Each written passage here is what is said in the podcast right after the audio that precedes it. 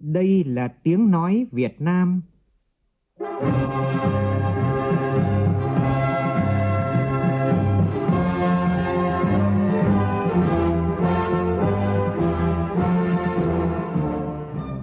là tiếng nói Việt Nam, phát thanh từ Hà Nội, thủ đô nước Cộng hòa xã hội chủ nghĩa Việt Nam.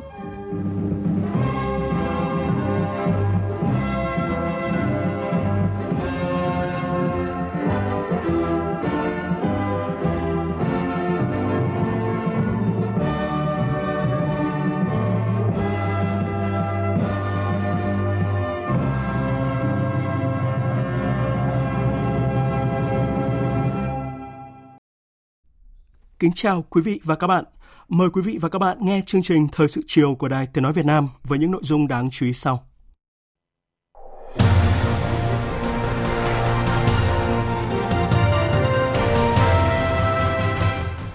Ủy ban Kiểm tra Trung ương quyết định kỷ luật khiển trách Chủ tịch và Phó Chủ tịch Ủy ban nhân dân tỉnh Bắc Giang vì những sai phạm trong công tác phòng chống dịch COVID-19.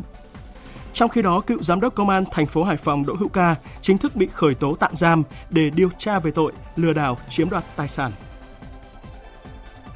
Hàng loạt ngân hàng giảm lãi suất cho vay giúp doanh nghiệp tiếp cận các gói tín dụng ưu đãi để vượt qua giai đoạn khó khăn hiện nay. Hà Nội chốt thi 3 môn bắt buộc vào lớp 10 là toán văn và ngoại ngữ, không có môn thứ tư. Trong phần tin quốc tế, Tổng thư ký Liên Hợp Quốc kêu gọi Nga và Mỹ tiếp tục thực thi đầy đủ hiệp ước cắt giảm vũ khí tấn công chiến lược mới sau khi Nga tuyên bố đơn phương đình chỉ hiệp ước này. Trong khi đó, Ukraine cùng Liên minh châu Âu và NATO nhất trí khởi động cơ chế điều phối sản xuất cung cấp vũ khí, dấu hiệu gia tăng căng thẳng mới giữa các nước phương Tây với Nga.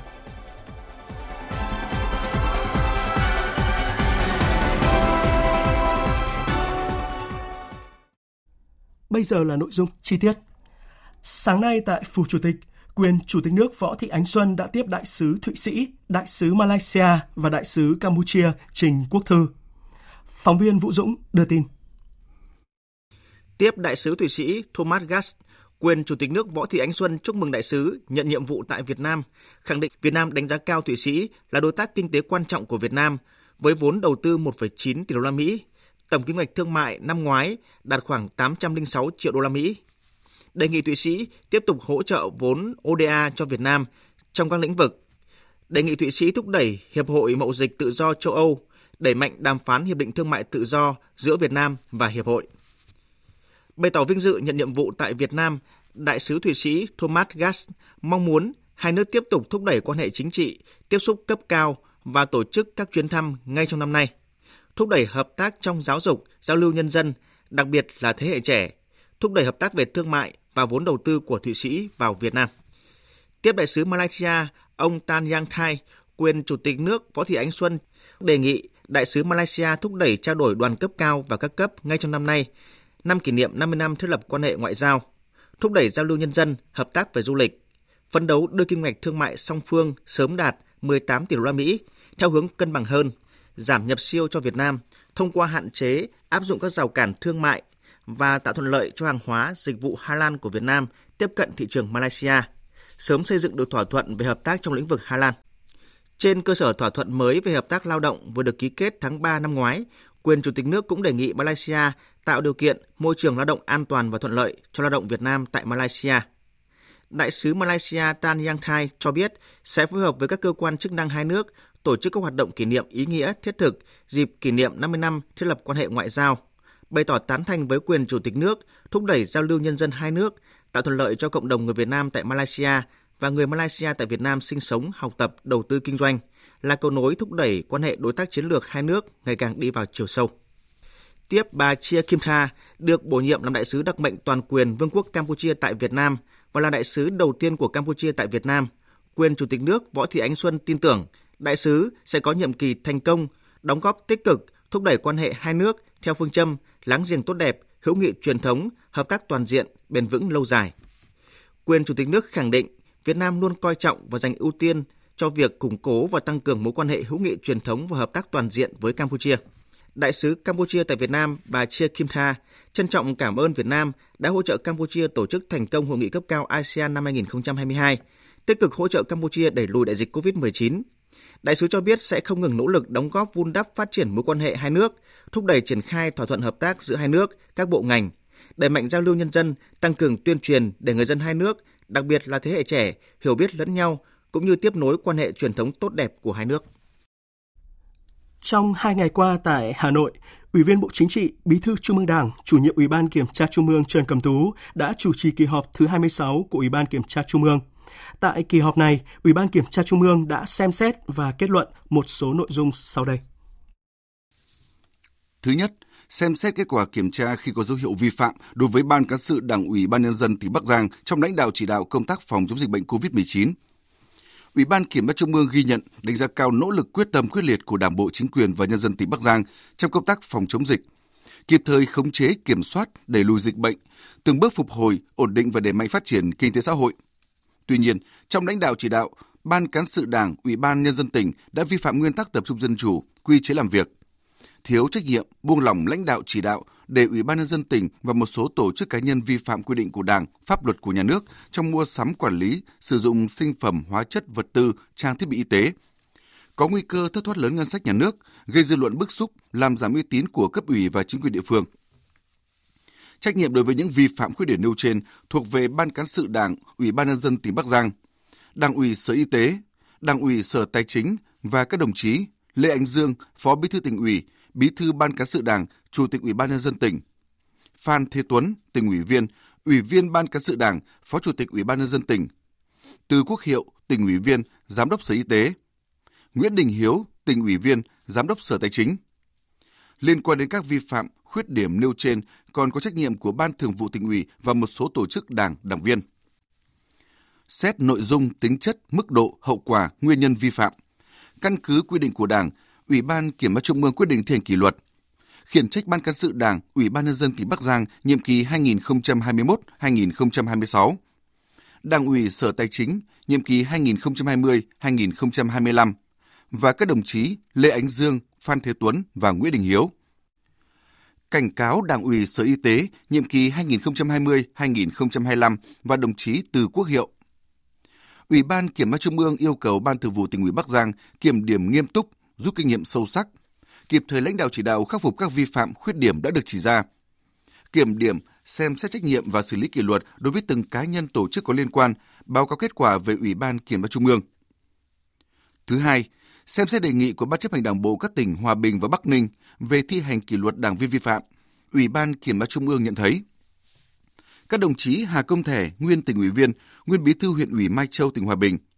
Nguyễn Xuân Thanh, tỉnh ủy viên, giám đốc Sở Tài nguyên và Môi trường, nguyên phó bí thư thị ủy, nguyên chủ tịch ủy ban nhân dân thị xã Từ Sơn tỉnh Bắc Ninh và đồng chí Nguyễn Văn Hải, nguyên tỉnh ủy viên, nguyên bí thư đảng ủy, nguyên giám đốc Sở Tài chính tỉnh Bắc Ninh đã suy thoái về tư tưởng chính trị, đạo đức, lối sống, vi phạm những điều đảng viên không được làm và trách nhiệm nêu gương, vi phạm quy định của Đảng, pháp luật của nhà nước trong quản lý sử dụng đất đai, thực hiện chức trách nhiệm vụ được giao gây hậu quả rất nghiêm trọng, dư luận bức xúc trong xã hội, ảnh hưởng xấu đến uy tín của tổ chức đảng và chính quyền địa phương. Căn cứ quy định của Đảng, Ủy ban Kiểm tra Trung ương đề nghị Ban Bí thư xem xét thi hành kỷ luật các đồng chí Hà Công Thẻ, Nguyễn Xuân Thanh và Nguyễn Văn Hải. Thứ ba, xem xét kết quả giải quyết tố cáo đồng chí Bùi Hồng Minh, Ủy viên Ban Cán sự Đảng, Thứ trưởng Bộ Xây dựng, nguyên Ủy viên Ban Thường vụ Đảng ủy khối doanh nghiệp Trung ương, nguyên Bí thư Đảng ủy, Chủ tịch Hội đồng thành viên, Tổng giám đốc Tổng công ty xi măng Việt Nam. Ủy ban Kiểm tra Trung ương nhận thấy, đồng chí Bùi Hồng Minh trên các cương vị công tác của mình đã vi phạm nguyên tắc tập trung dân chủ, quy chế làm việc, những điều đảng viên không được làm và trách nhiệm nêu gương trong lãnh đạo chỉ đạo, điều hành hoạt động sản xuất kinh doanh và công tác cán bộ, có nguy cơ mất vốn đầu tư.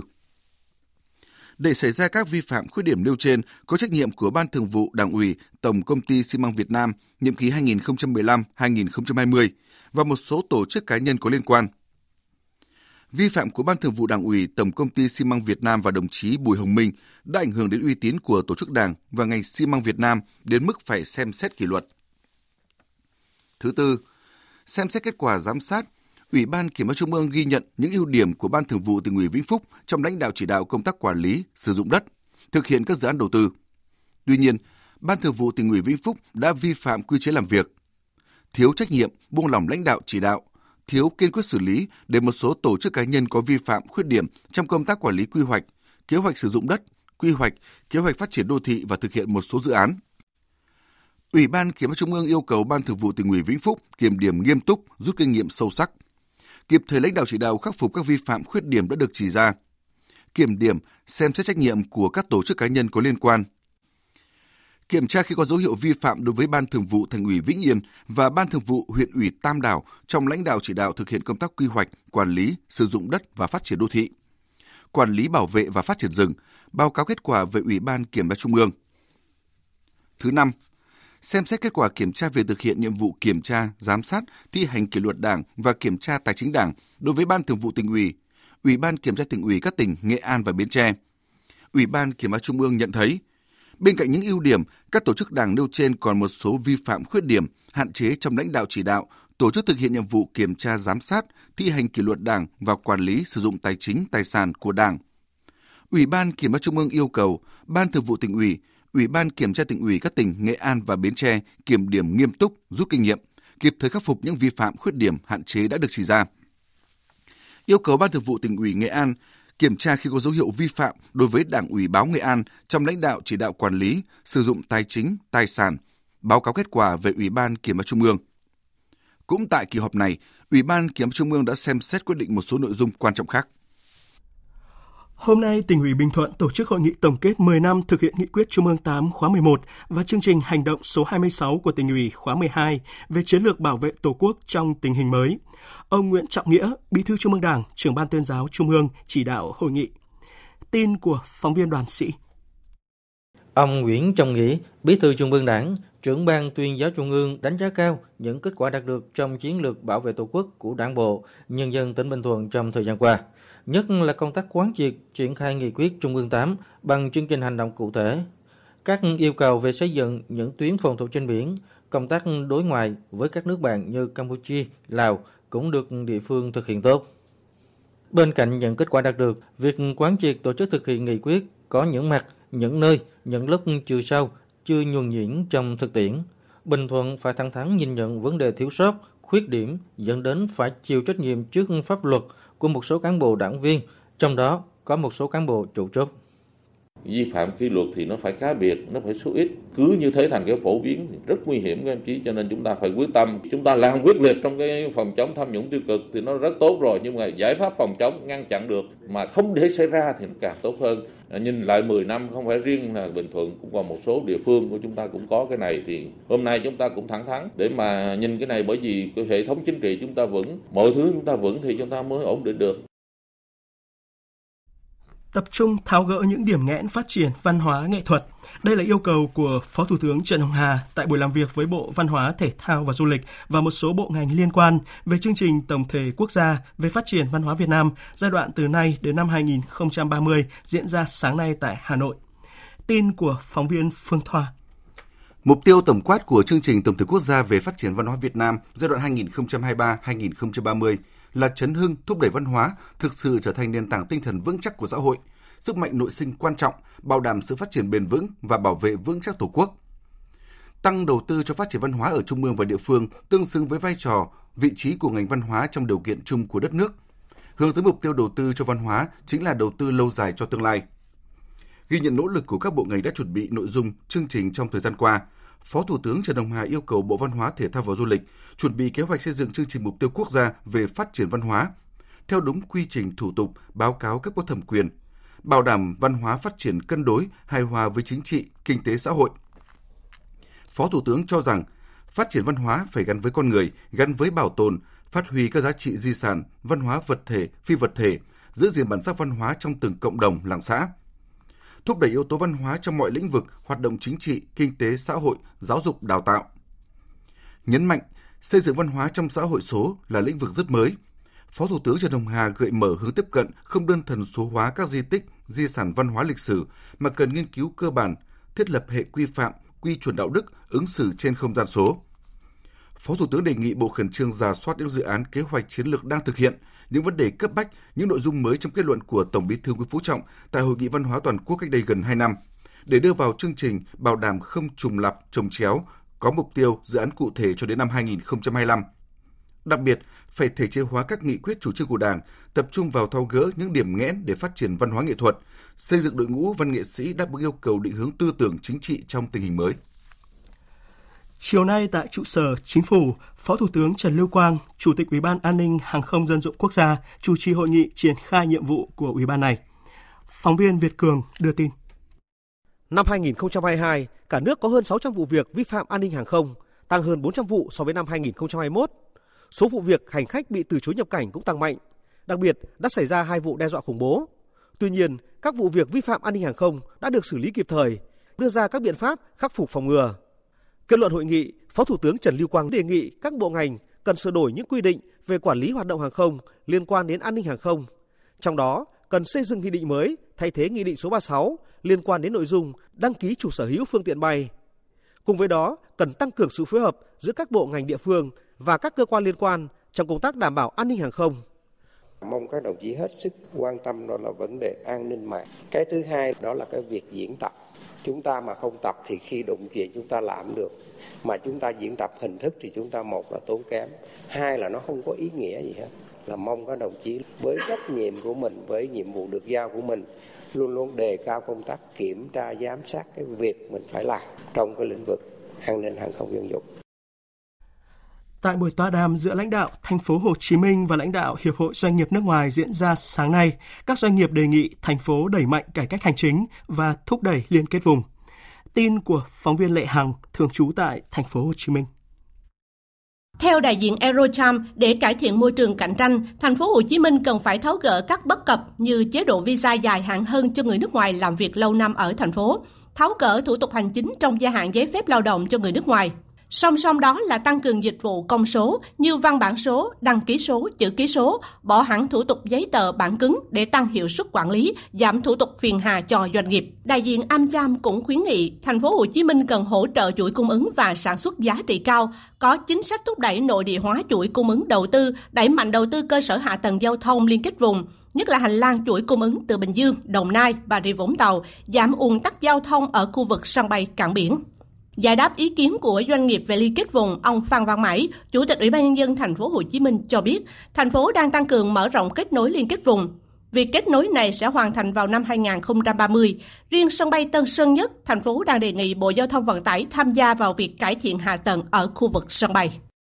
Bên cạnh cái chuyện mà đẩy nhanh cái xây dựng nhà ga T3 đó thì có thể cải thiện các cái cái chuỗi hoạt động ở đây, nhất là cái tiếp cận ờ, vào ra ở bên ngoài thì thành phố sẽ bàn kỹ để cải thiện hơn nữa cái ờ, sân bay Tân Sơn Nhất này. Tôi cũng đã có kế hoạch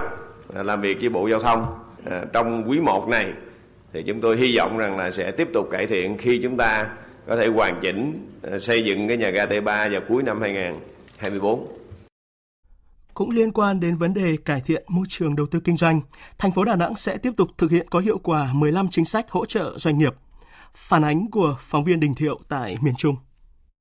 Một điểm nghẹn mà phía cộng đồng doanh nghiệp mong muốn chính quyền thành phố Đà Nẵng tháo gỡ đó là thủ tục hành chính còn nhiều phiền hà như đất đai, thuế, bảo hiểm xã hội, xây dựng, quản lý thị trường, giao thông, phòng cháy chữa cháy, môi trường và nguồn lao động vân vân. Cộng đồng doanh nghiệp mong muốn thành phố đẩy nhanh tiến độ đầu tư các cơ sở hạ tầng trọng điểm như cảng Liên Triệu, mở rộng sân bay Đà Nẵng. Tiến độ đầu tư các khu cụm công nghiệp còn chậm, doanh nghiệp khó tiếp cận quỹ đất đầu tư mở rộng sản xuất kinh doanh. Ông Nakaya Yoichi, Tổng Giám đốc Công ty trách nhiệm hữu hạn Mabuchi Moto Đà Nẵng cho biết. Tập đoàn Mabuchi chúng tôi có dự định tiếp tục mở rộng sản xuất, đầu tư thiết bị để sản xuất các sản phẩm mới, rất cần mặt bằng để mở rộng. Vì vậy, chính quyền thành phố Đà Nẵng cần tích hợp các khu đất chưa sử dụng trong các khu công nghiệp để tạo điều kiện cho doanh nghiệp có mặt bằng mở rộng quy mô sản xuất và thu hút các dự án đầu tư mới. Thành phố Đà Nẵng chọn chủ đề năm 2023 là năm tập trung khơi thông các nguồn lực thu hút đầu tư, giữ vững tăng trưởng kinh tế và đảm bảo an sinh xã hội. Chính quyền thành phố đang tập trung tháo gỡ các vướng mắc liên quan đến kết luận thanh tra, thủ tục đầu tư, đặc biệt vướng mắc các dự án bất động sản đô thị. Thành phố tiếp tục thực hiện có hiệu quả 15 chính sách hỗ trợ doanh nghiệp do Hội đồng Nhân dân và Ủy ban Nhân dân thành phố ban hành. Đáng quan tâm nhất là nghị quyết quy định chính sách hỗ trợ lãi suất đối với các tổ chức vay vốn để đầu tư các dự án phát triển kinh tế xã hội quan trọng trên địa bàn thành phố. Ông Hồ Kỳ Minh, Phó Chủ tịch Ủy ban nhân dân thành phố Đà Nẵng khẳng định. Thành phố tập trung giải quyết dứt điểm các vướng mắc, tiến tới khởi công, triển khai đầu tư một số dự án có quy mô đầu tư lớn đã được cấp phép đầu tư,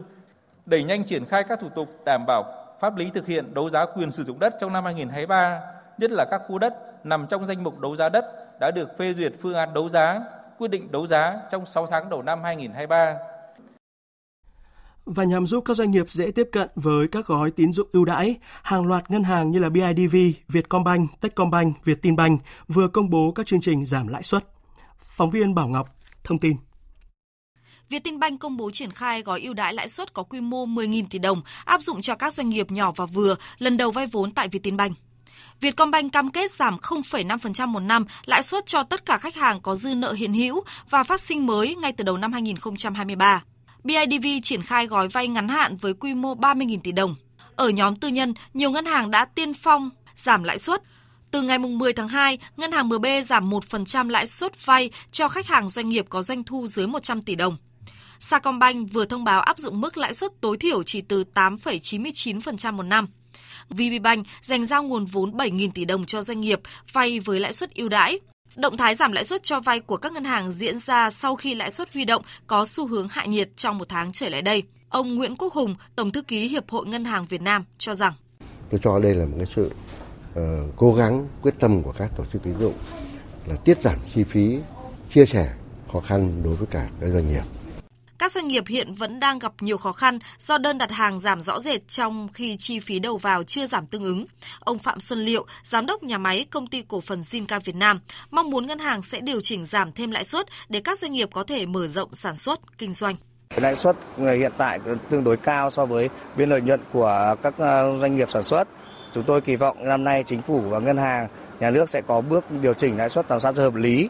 Theo kết quả điều tra xu hướng của các tổ chức tín dụng do Ngân hàng Nhà nước thực hiện, bốn lĩnh vực dự kiến là động lực tăng trưởng tín dụng chính cho năm 2023 bao gồm bán buôn bán lẻ, xuất nhập khẩu, cho vay phục vụ nhu cầu đời sống, sản xuất thức ăn và đồ uống. Để hỗ trợ sản xuất, một số ngân hàng đưa ra các gói vay ưu đãi giảm từ 0,1 đến 2% một năm tùy ngân hàng. Tuy nhiên, theo các chuyên gia, để tiếp cận được nguồn vốn vay ưu đãi với lãi suất giảm nhiệt từ ngân hàng, điều quan trọng, doanh nghiệp cần kế hoạch kinh doanh khả thi, đảm bảo khả năng trả nợ.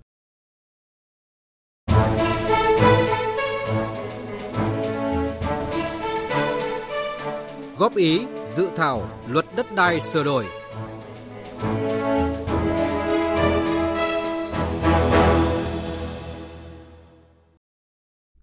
Thưa quý vị, thưa các bạn, những tranh chấp trong lĩnh vực đất đai đã và đang ảnh hưởng không nhỏ đến đời sống kinh tế xã hội. Tình trạng đất đai đang tranh chấp kéo dài không chỉ gây mất an ninh trật tự ở cơ sở mà còn khiến công tác giải phóng mặt bằng tại các địa phương gặp nhiều vướng mắc. Góp ý vào dự thảo luật đất đai sửa đổi, nhiều ý kiến cho rằng cần hoàn thiện quy định của pháp luật về giải quyết tranh chấp đất đai. Phản ánh của phóng viên Quang Chính. Thực tiễn nhiều năm hành nghề, luật sư Lê Cao, đoàn luật sư thành phố Đà Nẵng cho biết có những vụ việc tranh chấp đất đai người dân khởi kiện ra tòa, nhưng tòa án phải tạm đình chỉ nhiều lần vì phải chờ tài liệu của cơ quan có thẩm quyền, làm cho vụ án kéo dài nhiều năm không xử lý được. Từ thực tế đó, luật sư Lê Cao cho rằng dự thảo luật đất đai sửa đổi năm 2023 cần quy định khái niệm đất đang có tranh chấp hoặc quy định điều kiện để xác định đất đang có tranh chấp. Đất đang có tranh chấp thì theo luật đất đai hiện hành á và dự thảo mới đấy người ta nói là đất nếu mà đang có tranh chấp thì sẽ không được đưa vào giao dịch. Thế nhưng mà điều kiện như thế nào thì gọi là đất có tranh chấp thì không giải thích, không định nghĩa. Cho nên tôi nghĩ rằng là dự thảo lần này cần phải bổ sung khái niệm hoặc là các quy định đi các cái điều kiện liên quan đến việc một thửa đất như thế nào được coi là có tranh chấp, hoặc một thửa đất như thế nào thì coi là không có tranh chấp. Ngoài ra thì dự thảo lần này á chỉ đưa về tập trung một đầu mối tòa án là cơ quan duy nhất sẽ giải quyết tranh chấp đất đai. Nếu như vì việc tranh chấp đất đai đó nếu không hòa giải có thể thành. Như vậy nếu cơ quan tòa án giải quyết đất đai nhưng mà hồ sơ tài liệu về đất đai các cái thông tin rồi các cái dữ liệu quản lý về đất đai nằm ở các cơ quan có thẩm quyền nhà nước quản lý hết. Cho nên đó, cái mối quan hệ phối hợp để giải quyết đất đai trong trường hợp này là vô cùng quan trọng bởi vì thu thập chứng cứ đề nghị cung cấp chứng cứ giữa các cơ quan này với nhau phải làm bài bản và phải có cái quy trình phối hợp cụ thể thì hoạt động giải quyết tranh chấp mới thuận lợi. Khoản 1 điều 224 dự thảo luật đất đai sửa đổi quy định, nhà nước khuyến khích các bên tranh chấp đất đai tự hòa giải hoặc giải quyết tranh chấp đất đai thông qua hòa giải ở cơ sở hoặc hòa giải tại tòa án. Theo quy định này thì việc giải quyết tranh chấp đất đai thông qua hòa giải không phải là cơ chế bắt buộc trước khi tòa án xem xét giải quyết tranh chấp đất đai. Theo ông Đỗ Văn Nhân, tránh thanh tra Sở Tư pháp tỉnh Con Tum, việc này sẽ làm gia tăng số lượng vụ việc tranh chấp đất đai mà tòa án phải thụ lý, giải quyết. Cần phải đánh giá toàn diện quy định này, đồng thời à, phải có sự kế thừa của luật đất đai năm 2013. Theo đó thì việc thực hiện thủ tục hòa giải tranh chấp đất đai ở cơ sở và có biên bản hòa giải không thành là điều kiện bắt buộc để tòa án giải quyết tranh chấp đất đai. Khoản 4 điều 224 dự thảo luật đất đai sửa đổi quy định đối với trường hợp hòa giải thành mà có thay đổi hiện trạng về danh giới người sử dụng đất thì Ủy ban nhân dân cấp xã, tòa nhân dân gửi biên bản hòa giải đến phòng tài nguyên và môi trường để quyết định công nhận việc thay đổi danh giới thửa đất và cấp mới giấy chứng nhận quyền sử dụng đất, quyền sở hữu nhà ở và tài sản khác gắn liền với đất. Luật sư Nguyễn Như Thành, đoàn luật sư Hà Nội đặt vấn đề trong trường hợp các bên tự hòa giải thành mà không hòa giải ở Ủy ban nhân dân cấp xã hoặc hòa giải tại tòa án và có sự thay đổi hiện trạng về danh giới người sử dụng đất thì trong trường hợp này xử lý như thế nào? Đây là vấn đề chưa được dự thảo luật đề cập. Để xử lý trường hợp này, cần phải quy định theo hướng trường hợp các bên tranh chấp đất đai tự hòa giải thành mà có thay đổi hiện trạng về danh giới người sử dụng đất thì các bên phải lập thành biên bản gửi Ủy ban nhân dân cấp xã nơi có đất tranh chấp để xác nhận. Sau đó, Ủy ban nhân dân cấp xã kiểm tra, xác nhận kết quả tự hòa giải thành và gửi biên bản hòa giải đến phòng tài nguyên và môi trường đối với trường hợp tranh chấp đất đai giữa hộ gia đình, cá nhân, cộng đồng dân cư với nhau. Gửi đến Sở Tài nguyên và Môi trường đối với các trường hợp khác, phòng Tài nguyên và Môi trường, Sở Tài nguyên và Môi trường trình Ủy ban nhân dân cung cấp quyết định công nhận việc thay đổi danh giới thửa đất và cấp mới giấy chứng nhận quyền sử dụng đất, quyền sở hữu nhà ở và tài sản khác gắn liền với đất.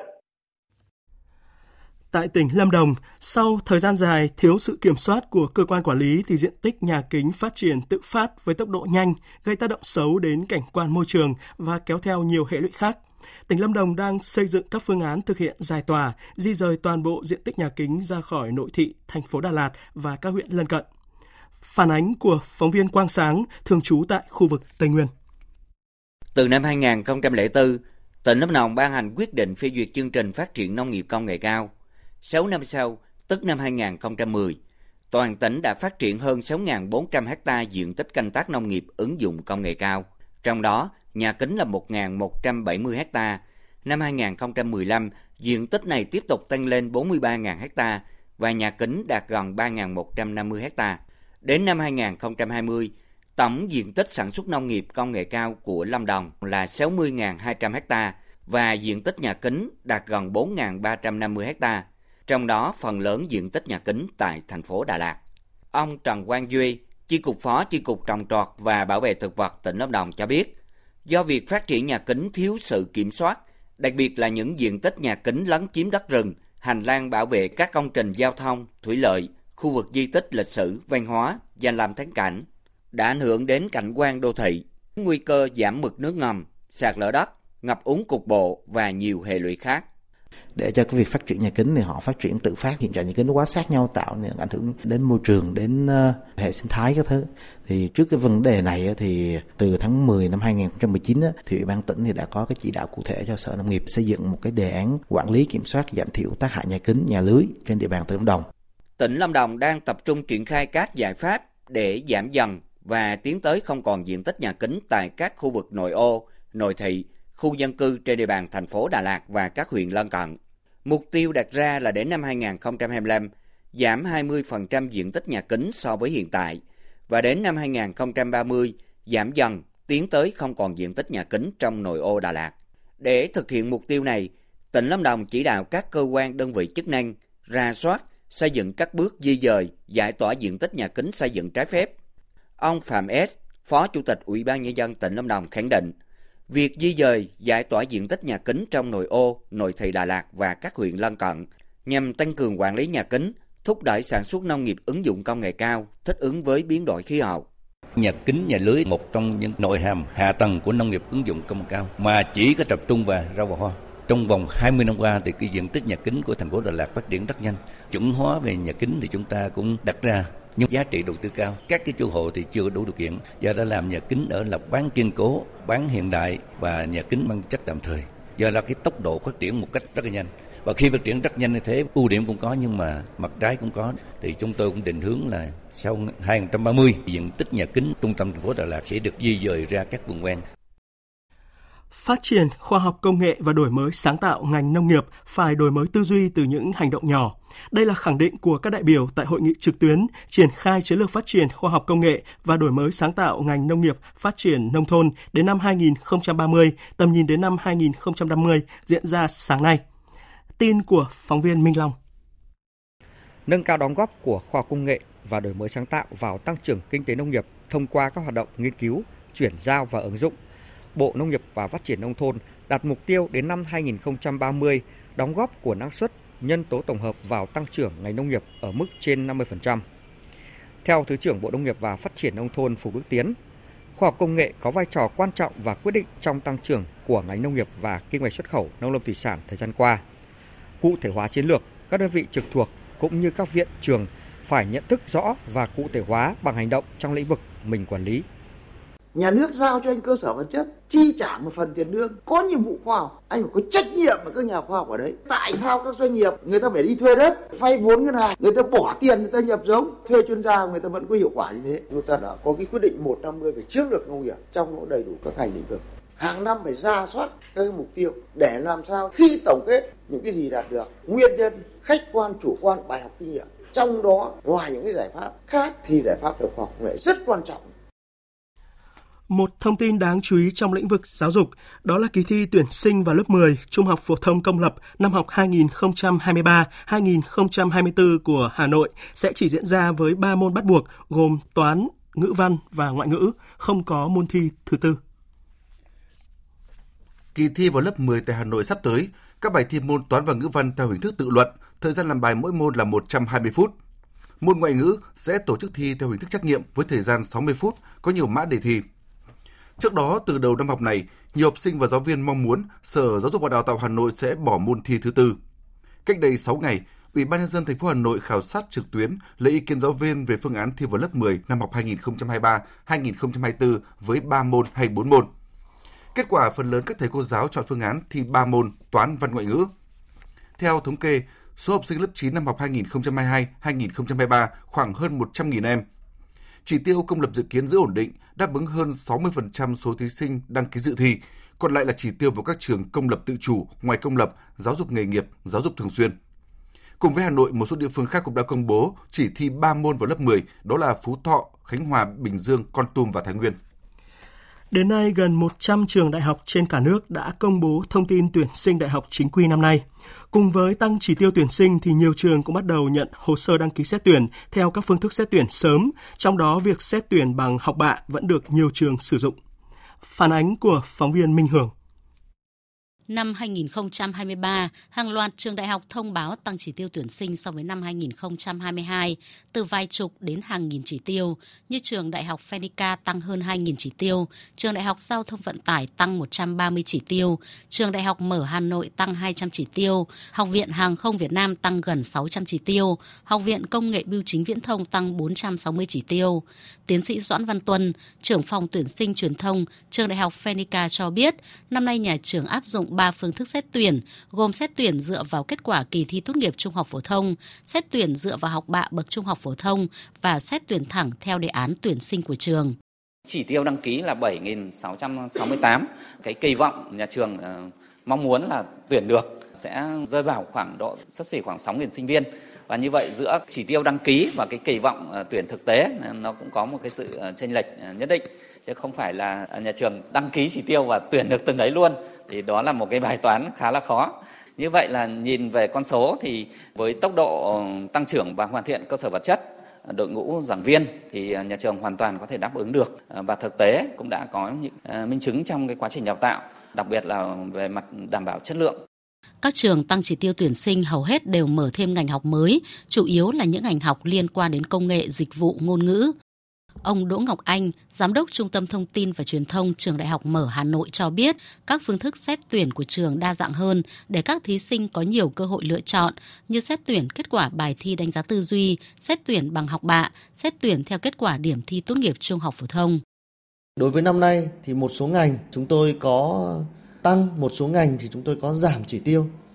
Ví dụ như là các ngành thiết kế công nghiệp này, luật kinh tế, luật hay ngôn ngữ Anh thì mỗi một ngành chúng tôi điều chỉnh tăng 20 chỉ tiêu. Còn những ngành ví dụ như tài chính ngân hàng hay công nghệ thông tin thì mỗi một ngành chúng tôi cũng lại điều chỉnh giảm chỉ tiêu dựa trên cái nguyên tắc của chúng tôi đó là theo năng lực đào tạo và kết hợp với cái quan trọng nhất đấy là nhu cầu của xã hội Tổng hợp thông tin từ đề án tuyển sinh của các cơ sở đào tạo cho thấy, phương thức xét tuyển căn cứ vào kết quả thi tốt nghiệp trung học phổ thông vẫn được nhiều trường duy trì. Với các phương thức xét tuyển không sử dụng điểm thi tốt nghiệp trung học phổ thông, nhiều trường đã thông báo nhận hồ sơ xét tuyển theo nhiều đợt, bắt đầu từ tháng 2. Bộ Giáo dục và Đào tạo cho biết, theo quy chế, các trường được quyền tổ chức xét tuyển sớm và có thể tổ chức xét tuyển sớm nếu có nhu cầu. Tuy nhiên, các trường được xét tuyển sớm công bố danh sách thí sinh đủ điều kiện trúng tuyển, nhưng không được yêu cầu thí sinh xác nhận nhập học sớm hơn lịch chung của Bộ Giáo dục và Đào tạo. Phóng viên Trường Giang, thường trú khu vực Đông Bắc đưa tin, hôm nay cơ quan an ninh điều tra công an tỉnh Quảng Ninh ra quyết định khởi tố vụ án hình sự, khởi tố bị can, ra lệnh tạm giam ông Đỗ Hữu Ca, nguyên giám đốc công an thành phố Hải Phòng về tội lừa đảo chiếm đoạt tài sản. Trong quá trình điều tra vốn hình sự trốn thuế và mua bán hóa đơn chứng từ thu nộp ngân sách nhà nước, công an tỉnh Quảng Ninh phát hiện một nhóm đối tượng thành lập các công ty ma để mua bán trái phép hóa đơn và trốn thuế. Căn cứ kết quả điều tra, cơ quan an ninh điều tra công an tỉnh Quảng Ninh đã khởi tố bắt tạm giam các bị can Trương Xuân Đức, sinh năm 1971, Nguyễn Thị Ngọc Anh, sinh năm 1979 và Trương Văn Nam, sinh năm 1990, đều trú tại Hải Phòng về tội mua bán trái phép hóa đơn chứng từ nộp ngân sách nhà nước. Khởi tố bị can và áp dụng các biện pháp ngăn chặn cấm đi khỏi nơi cư trú đối với ba bị can khác. Liên quan đến vụ án này, cơ quan điều tra còn làm rõ hành vi nhận tiền chạy án cho một số đối tượng trong vụ án của ông Đỗ Hữu Ca, sinh năm 1958, nguyên giám đốc công an thành phố Hải Phòng. Sau khi ra lệnh giữ người trong trường hợp khẩn cấp, khám xét nơi ở của ông Đỗ Hữu Ca,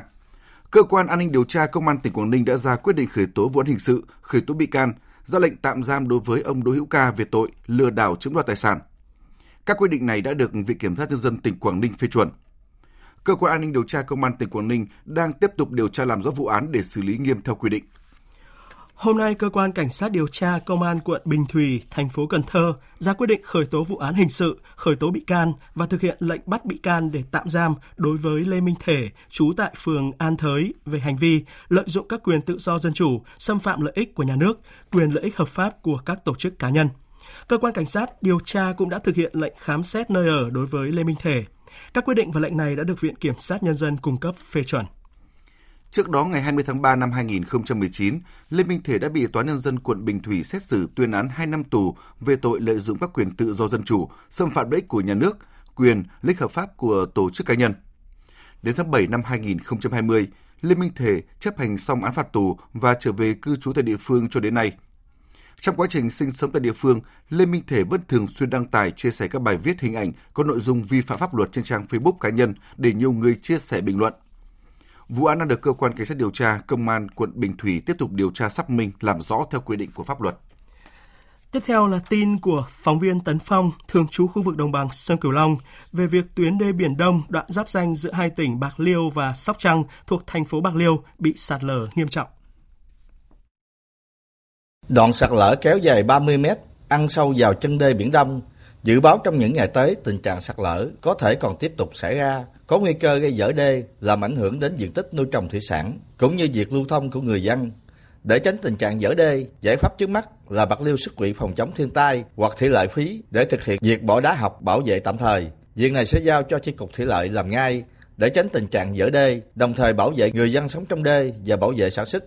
Về phía Sở Nông nghiệp và Phát triển Nông thôn tỉnh Bạc Liêu, sẽ làm văn bản báo cáo Ủy ban Nhân dân tỉnh về sự cố này, đồng thời xin ý kiến Ủy ban Nhân dân tỉnh về ban bố tình trạng khẩn cấp sạt lở đê Biển Đông. Bà Dương Thị An Tin, Chủ tịch Ủy ban Nhân dân xã Vĩnh Trạch Đông, thành phố Bạc Liêu cho biết.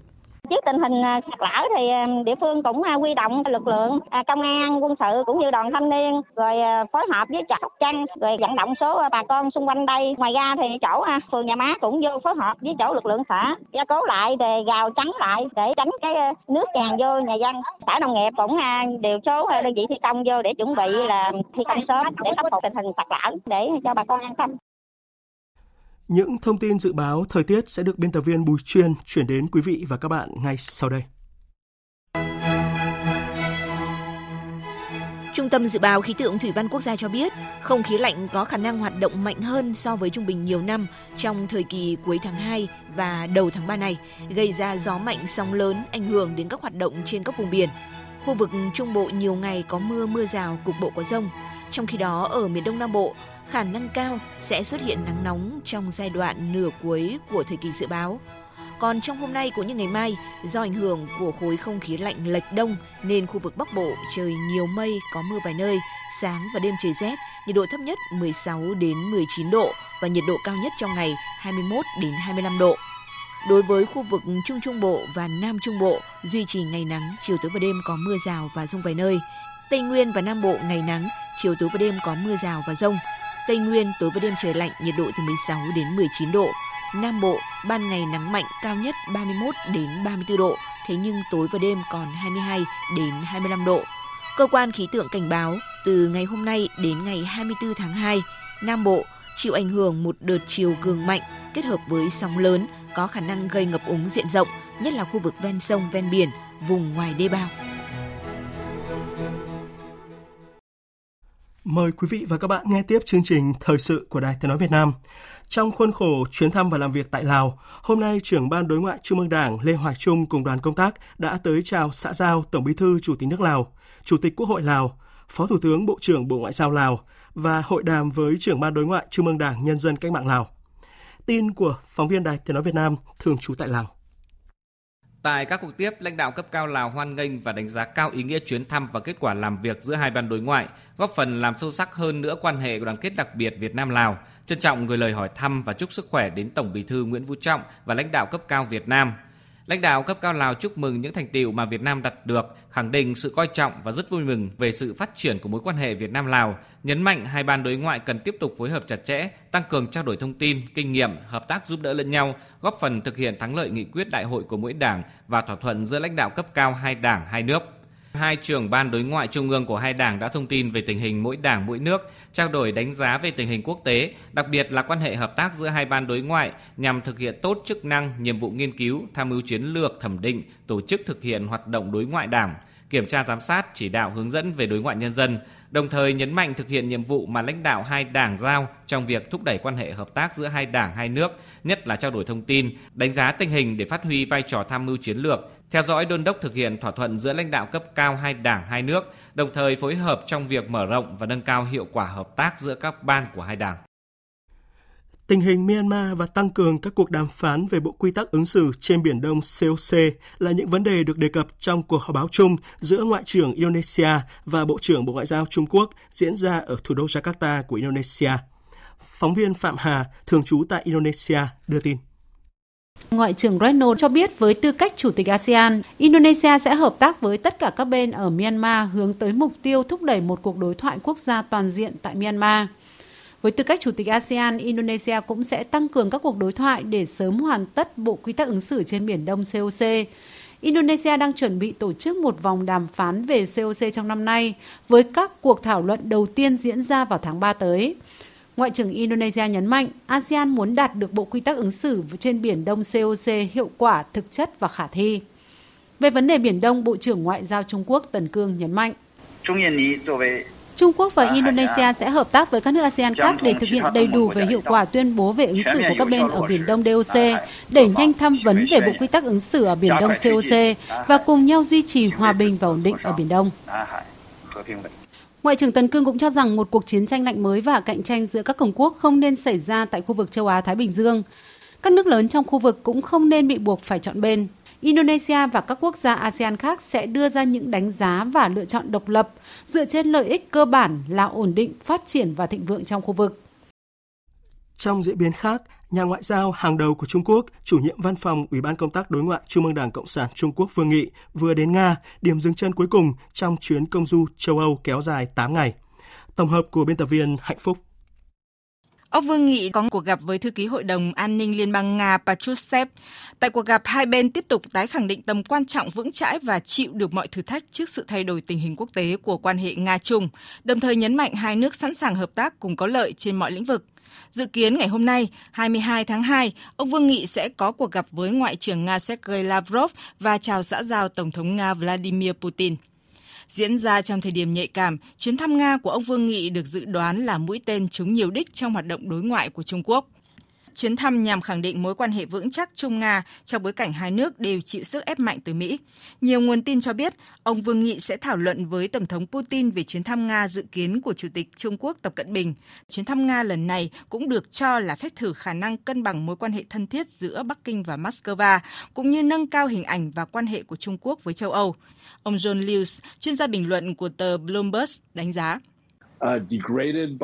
Kế hoạch hòa bình mà Trung Quốc đưa ra sẽ hoàn toàn phụ thuộc vào các biện pháp thực tế mà các bên có thể áp dụng nhằm chấm dứt xung đột hiện nay. Trung Quốc cũng phải có các biện pháp thực tế vì sự ủng hộ của Trung Quốc với Nga đã ảnh hưởng đến quan hệ giữa nước này với Mỹ và châu Âu. Chuyến thăm lần này của ông Vương Nghị tới Nga sẽ tiếp tục là cơ hội để Trung Quốc và Nga thúc đẩy quan hệ song phương vững bước tiến về phía trước, tạo cán cân đối chọi với sức ép từ Mỹ và các nước phương Tây.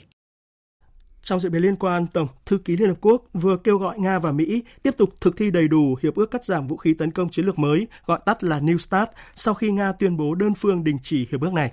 Tổng hợp của biên tập viên Thu Hoài. Người phát ngôn Liên Hợp Quốc Stefan Dujarric kêu gọi Nga và Mỹ nên tiếp tục thực hiện đầy đủ hiệp ước New START về kiểm soát vũ khí hạt nhân mang tính bước ngoặt. Một thế giới không có kiểm soát vũ khí hạt nhân là một thế giới nguy hiểm và bất ổn hơn nhiều với những hậu quả thảm khốc có thể xảy ra. Mọi nỗ lực nên được thực hiện để tránh kết quả này, bao gồm việc quay lại đối thoại ngay lập tức. Tôi sẽ nhắc lại quan điểm rõ ràng của Tổng thư ký Liên Hợp Quốc Antonio Guterres là Nga và Mỹ nên nối lại việc thực hiện đầy đủ hiệp ước New START mà không được chậm trễ. New START và sự thành công của các hiệp ước song phương về cắt giảm vũ khí hạt nhân chiến lược giữa hai nước đã mang lại an ninh không chỉ cho Nga và Mỹ mà còn cho toàn bộ cộng đồng quốc tế.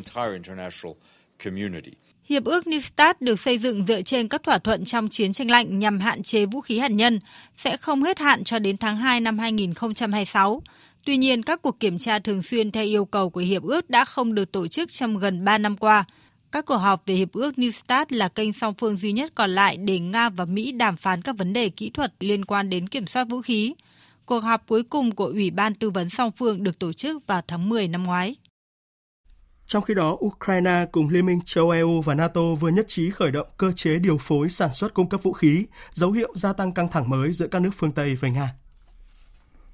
Tổng thư ký NATO Jens Stoltenberg đã thảo luận với Ngoại trưởng Ukraine Kuleba và đại diện cấp cao phụ trách đối ngoại của EU Joseph Borrell về sự cần thiết phải đẩy mạnh sản xuất vũ khí và cải thiện việc mua sắm vũ khí để đảm bảo cung cấp cho Ukraine. Ông Borrell cho biết đang tìm cách đẩy nhanh việc giao hàng từ các quốc gia thành viên tại Ukraine. Để đạt được mục tiêu này, ba bên sẽ thiết lập một cơ chế phối hợp liên kết các ngành công nghiệp quốc phòng, các nhà thầu và chính phủ. Theo đó, cơ chế này không chỉ đáp ứng nhu cầu của Ukraine mà còn bổ sung cho kho dự trữ đạn dược của các nước thành viên NATO và EU. Cơ quan vũ trụ châu Âu vừa cho ra mắt một loại kính viễn vọng không gian mới có khả năng quét nhanh không gian bầu trời nhằm nỗ lực thành phần sự tiến hóa của vật chất, tối và sự giãn nở của vũ trụ. Tổng hợp của cộng tác viên Mỹ Linh. Kính viễn vọng mới mang tên Euclid có khả năng xây dựng một bản đồ 3D chi tiết về cấu trúc quy mô lớn của vũ trụ trong không gian và thời gian bằng cách quan sát và thu thập hình ảnh của hàng tỷ thiên hà trong phạm vi 10 tỷ năm ánh sáng, chiếm hơn 1 phần 3 bầu trời. Cơ quan vũ trụ châu Âu đặt kỳ vọng kính viễn vọng mới sẽ cho phép các nhà khoa học hiểu rõ hơn về cách thức vật chất tối và năng lượng tối vốn không thể nhìn thấy bằng mắt thường, hình thành và đóng vai trò như thế nào trong quá trình mở rộng nhanh chóng của vũ trụ. Ông Alexander Short, chuyên gia quản lý tải trọng của cơ quan vũ trụ châu Âu cho biết. Vũ trụ đang giãn nở ngày càng nhanh hơn. Vậy đâu là tác nhân dẫn đến tình trạng này? Có rất nhiều năng lượng mà chúng ta không thể nhìn thấy và không thể giải thích được và chúng ta gọi đó là năng lượng tối. Vì vậy, vũ trụ học rất thú vị tại thời điểm này. Chúng ta có vật chất tối, năng lượng tối, 95% mọi thứ ngoài kia chúng ta không thể giải thích. Và với Euclid, chúng ta hy vọng sẽ tạo ra một bước tiến lớn trong hiểu biết của con người tất cả những chủ đề này. Được thử nghiệm từ hồi tháng 10 năm ngoái, kính viễn vọng Euclid sẽ sớm được chuyển đến Cape Canaveral, bang Florida, nước Mỹ để phóng lên không gian vào tháng 7 tới trên một tên lửa Falcon 9 do SpaceX vận hành. Tiếp theo, biên tập viên Hải Yến chuyển đến quý vị và các bạn trang tin thể thao.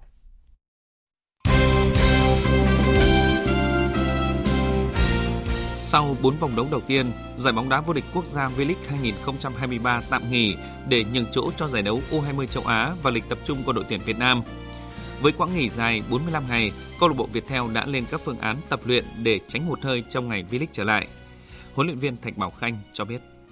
Tôi nghĩ là đây là một cái trở ngại ờ, cho không phải riêng Viettel và cho tất cả các đội ờ, tham gia V-League, đặc biệt là những cái đội đang có vào vùng quay. Kết thúc vòng 4 V-League 2023, câu lạc bộ Viettel đang tạm đứng ở vị trí thứ 5 trên bảng xếp hạng với chỉ một chiến thắng cùng 3 trận hòa. Vì vậy, nhìn vào điểm tích cực, quãng nghỉ lần này là vô cùng bổ ích để ban huấn luyện đội bóng có thể đưa ra những thử nghiệm mới, qua đó giúp cho đội cựu vô địch V-League trở lại mạnh mẽ ngay khi mùa giải tiếp tục diễn ra. Từng vô địch 3 năm liên tiếp nhưng câu lạc bộ Thành phố Hồ Chí Minh đã chính thức trở thành cựu vương của giải bóng đá nữ Cúp Quốc gia 2023 khi thất bại 0-2 trước Than khoáng sản Việt Nam tại lượt trận thứ ba của bảng A. Dù có cùng 6 điểm với Than khoáng sản Việt Nam và Thái Nguyên T&T, nhưng câu lạc bộ Thành phố Hồ Chí Minh chỉ xếp ở vị trí thứ ba do kém chỉ số đối đầu, đành chấp nhận dừng bước. Huấn luyện viên Đoàn Thị Kim Chi cho rằng. Toàn đội đã chơi không tốt à, từ tinh thần cho đến cái chuyên môn. Kết quả thì chi nghĩ là cũng hoàn toàn xứng đáng thôi à, Thang đã nỗ lực và họ đã tận dụng cơ hội rất là tốt. Toàn đội chắc chắn là phải ờ, nỗ lực hơn nữa để mà chuẩn bị cho cái ờ, giải vô địch quốc gia vào cuối năm nay. Như vậy, tại bán kết giải bóng đá nữ Cúp Quốc gia 2023, Than khoáng sản Việt Nam sẽ gặp Phong Phú Hà Nam, trong khi Hà Nội 1 gặp Thái Nguyên T&T. Cả hai trận đấu này đều diễn ra trong chiều ngày 24 tháng 2. Trải qua năm 2022 trắng tay với các danh hiệu, câu lạc bộ Futsal Thái Sơn Nam đã có nhiều sự thay đổi để hướng tới mùa giải 2023. Trong đó, việc thay đổi huấn luyện viên trưởng chính là mấu chốt để làm mới rất nhiều thứ trong nội tại của đội bóng, từ lực lượng cho đến lối chơi. Sự có mặt của tân huấn luyện viên Nicolas Gustavo được kỳ vọng là sẽ giúp cho Thái Sơn Nam đòi lại vị thế số 1 ở đấu trường trong nước. Cầu thủ Phạm Đức Hòa chia sẻ. Có những cái ờ, khác biệt rất là lớn so với ờ, năm ngoái. Năm ngoái thì có thể là kiểm soát bóng nhiều hơn, có thể là ờ, phối hợp những tình huống từ sân nhà lên nhưng năm nay thì sẽ khác là chơi chơi trực diện hơn là chơi trực tiếp hơn, dứt điểm nhanh nhất có thể vào phần sân đối phương. Để chuẩn bị cho các đấu trường quan trọng trong năm như SEA Games 32, ASEAN 19, đội tuyển Taekwondo Việt Nam đã bắt đầu lên kế hoạch tập luyện, thi đấu trong và ngoài nước. Theo Phó Chủ tịch kiêm Tổng Thư ký Liên đoàn Taekwondo Việt Nam Nguyễn Thanh Huy, thì đội tuyển đối kháng sẽ có chuyến tập huấn dài hạn tại Hàn Quốc, trong khi đội tuyển quyền cũng đang tham gia tập huấn ngắn hạn tại quốc gia này với trưởng ban giáo dục và phó ban thi đấu quyền châu Á từ ngày 15 đến ngày 30 tháng 4. Ngoài ra thì các vận động viên sẽ lên đường sang Philippines để tham dự giải vô địch Taekwondo Đông Nam Á lần thứ 16 diễn ra từ ngày 9 đến ngày 13 tháng 3, còn được xem là giải đấu tiền SEA Games. Trong khi đó, đội tuyển đấu kiếm Việt Nam đi Italia dự giải quốc tế thuộc hệ thống Cúp Thế giới 2023 từ ngày 28 tháng 2 đến ngày 6 tháng 3. Ban huấn luyện đội tuyển đánh giá đây là một trong những giải quan trọng để tổ kiếm chém nam Việt Nam tích điểm cá nhân thông qua kết quả thi đấu nhằm hướng tới cơ hội tranh vé chính thức đi Olympic Paris, Pháp 2024. Hiện tại thì kiếm thủ Vũ Thành An được đặt kỳ vọng cao nhất khi anh là một trong những tuyển thủ có kinh nghiệm và lớn tuổi nhất của đội tuyển đấu kiếm quốc gia. Dự báo thời tiết Phía Tây Bắc Bộ nhiều mây, có mưa vài nơi, đêm và sáng trời rét, nhiệt độ từ 15 đến 24 độ, riêng khu Tây Bắc có nơi trên 26 độ. Phía Đông Bắc Bộ nhiều mây có mưa vài nơi, sáng sớm có sương mù nhẹ rải rác, đêm và sáng trời rét, nhiệt độ từ 15 đến 24 độ. Phía Đông Bắc Bộ nhiều mây có mưa vài nơi, sáng sớm có sương mù nhẹ rải rác, đêm và sáng trời rét, nhiệt độ từ 15 đến 24 độ. Vùng núi có nơi dưới 15 độ. Khu vực từ Thanh Hóa đến Thừa Thiên Huế nhiều mây có mưa vài nơi, đêm trời rét, nhiệt độ từ 16 đến 26 độ, có nơi trên 26 độ. Khu vực từ Đà Nẵng đến Bình Thuận, phía Bắc nhiều mây, có mưa, mưa rào rải rác, Phía Nam đêm có mưa rào vài nơi, ngày nắng, nhiệt độ từ 21 đến 29 độ, phía Nam có nơi trên 29 độ. Tây Nguyên, chiều tối và đêm có mưa rào vài nơi, ngày nắng, nhiệt độ từ 16 đến 29 độ.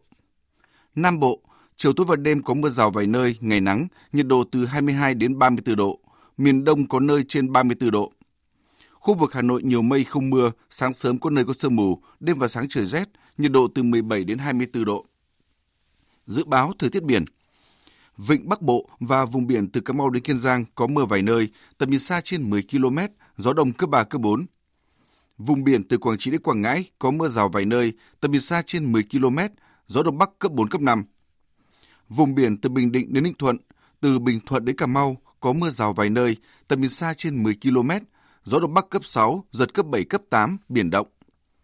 Khu vực Bắc Biển Đông có mưa vài nơi, tầm nhìn xa trên 10 km, gió đông bắc cấp 6, giật cấp 7, cấp 8, biển động. Từ ngày mai gió giảm dần. Khu vực giữa Biển Đông và khu vực quần đảo Hoàng Sa thuộc thành phố Đà Nẵng có mưa rào vài nơi, tầm nhìn xa trên 10 km, gió đông bắc cấp 6, giật cấp 7, cấp 8, biển động. Khu vực Nam Biển Đông và khu vực quần đảo Trường Sa thuộc tỉnh Khánh Hòa có mưa rào vài nơi, tầm nhìn xa trên 10 km, gió đông bắc cấp 4, cấp 5, riêng vùng biển phía Tây mạnh cấp 6, giật cấp 7, cấp 8, biển động. Vịnh Thái Lan có mưa vài nơi, tầm nhìn xa trên 10 km, gió nhẹ. Tới đây, chúng tôi kết thúc chương trình Thời sự chiều nay. Chương trình do các biên tập viên Hải quân Lan Anh và Nguyễn Hằng thực hiện với sự tham gia của phát thanh viên Đoàn Hùng, kỹ thuật viên Uông Biên, chịu trách nhiệm nội dung Nguyễn Thị Tuyết Mai. Cảm ơn quý vị và các bạn đã quan tâm theo dõi.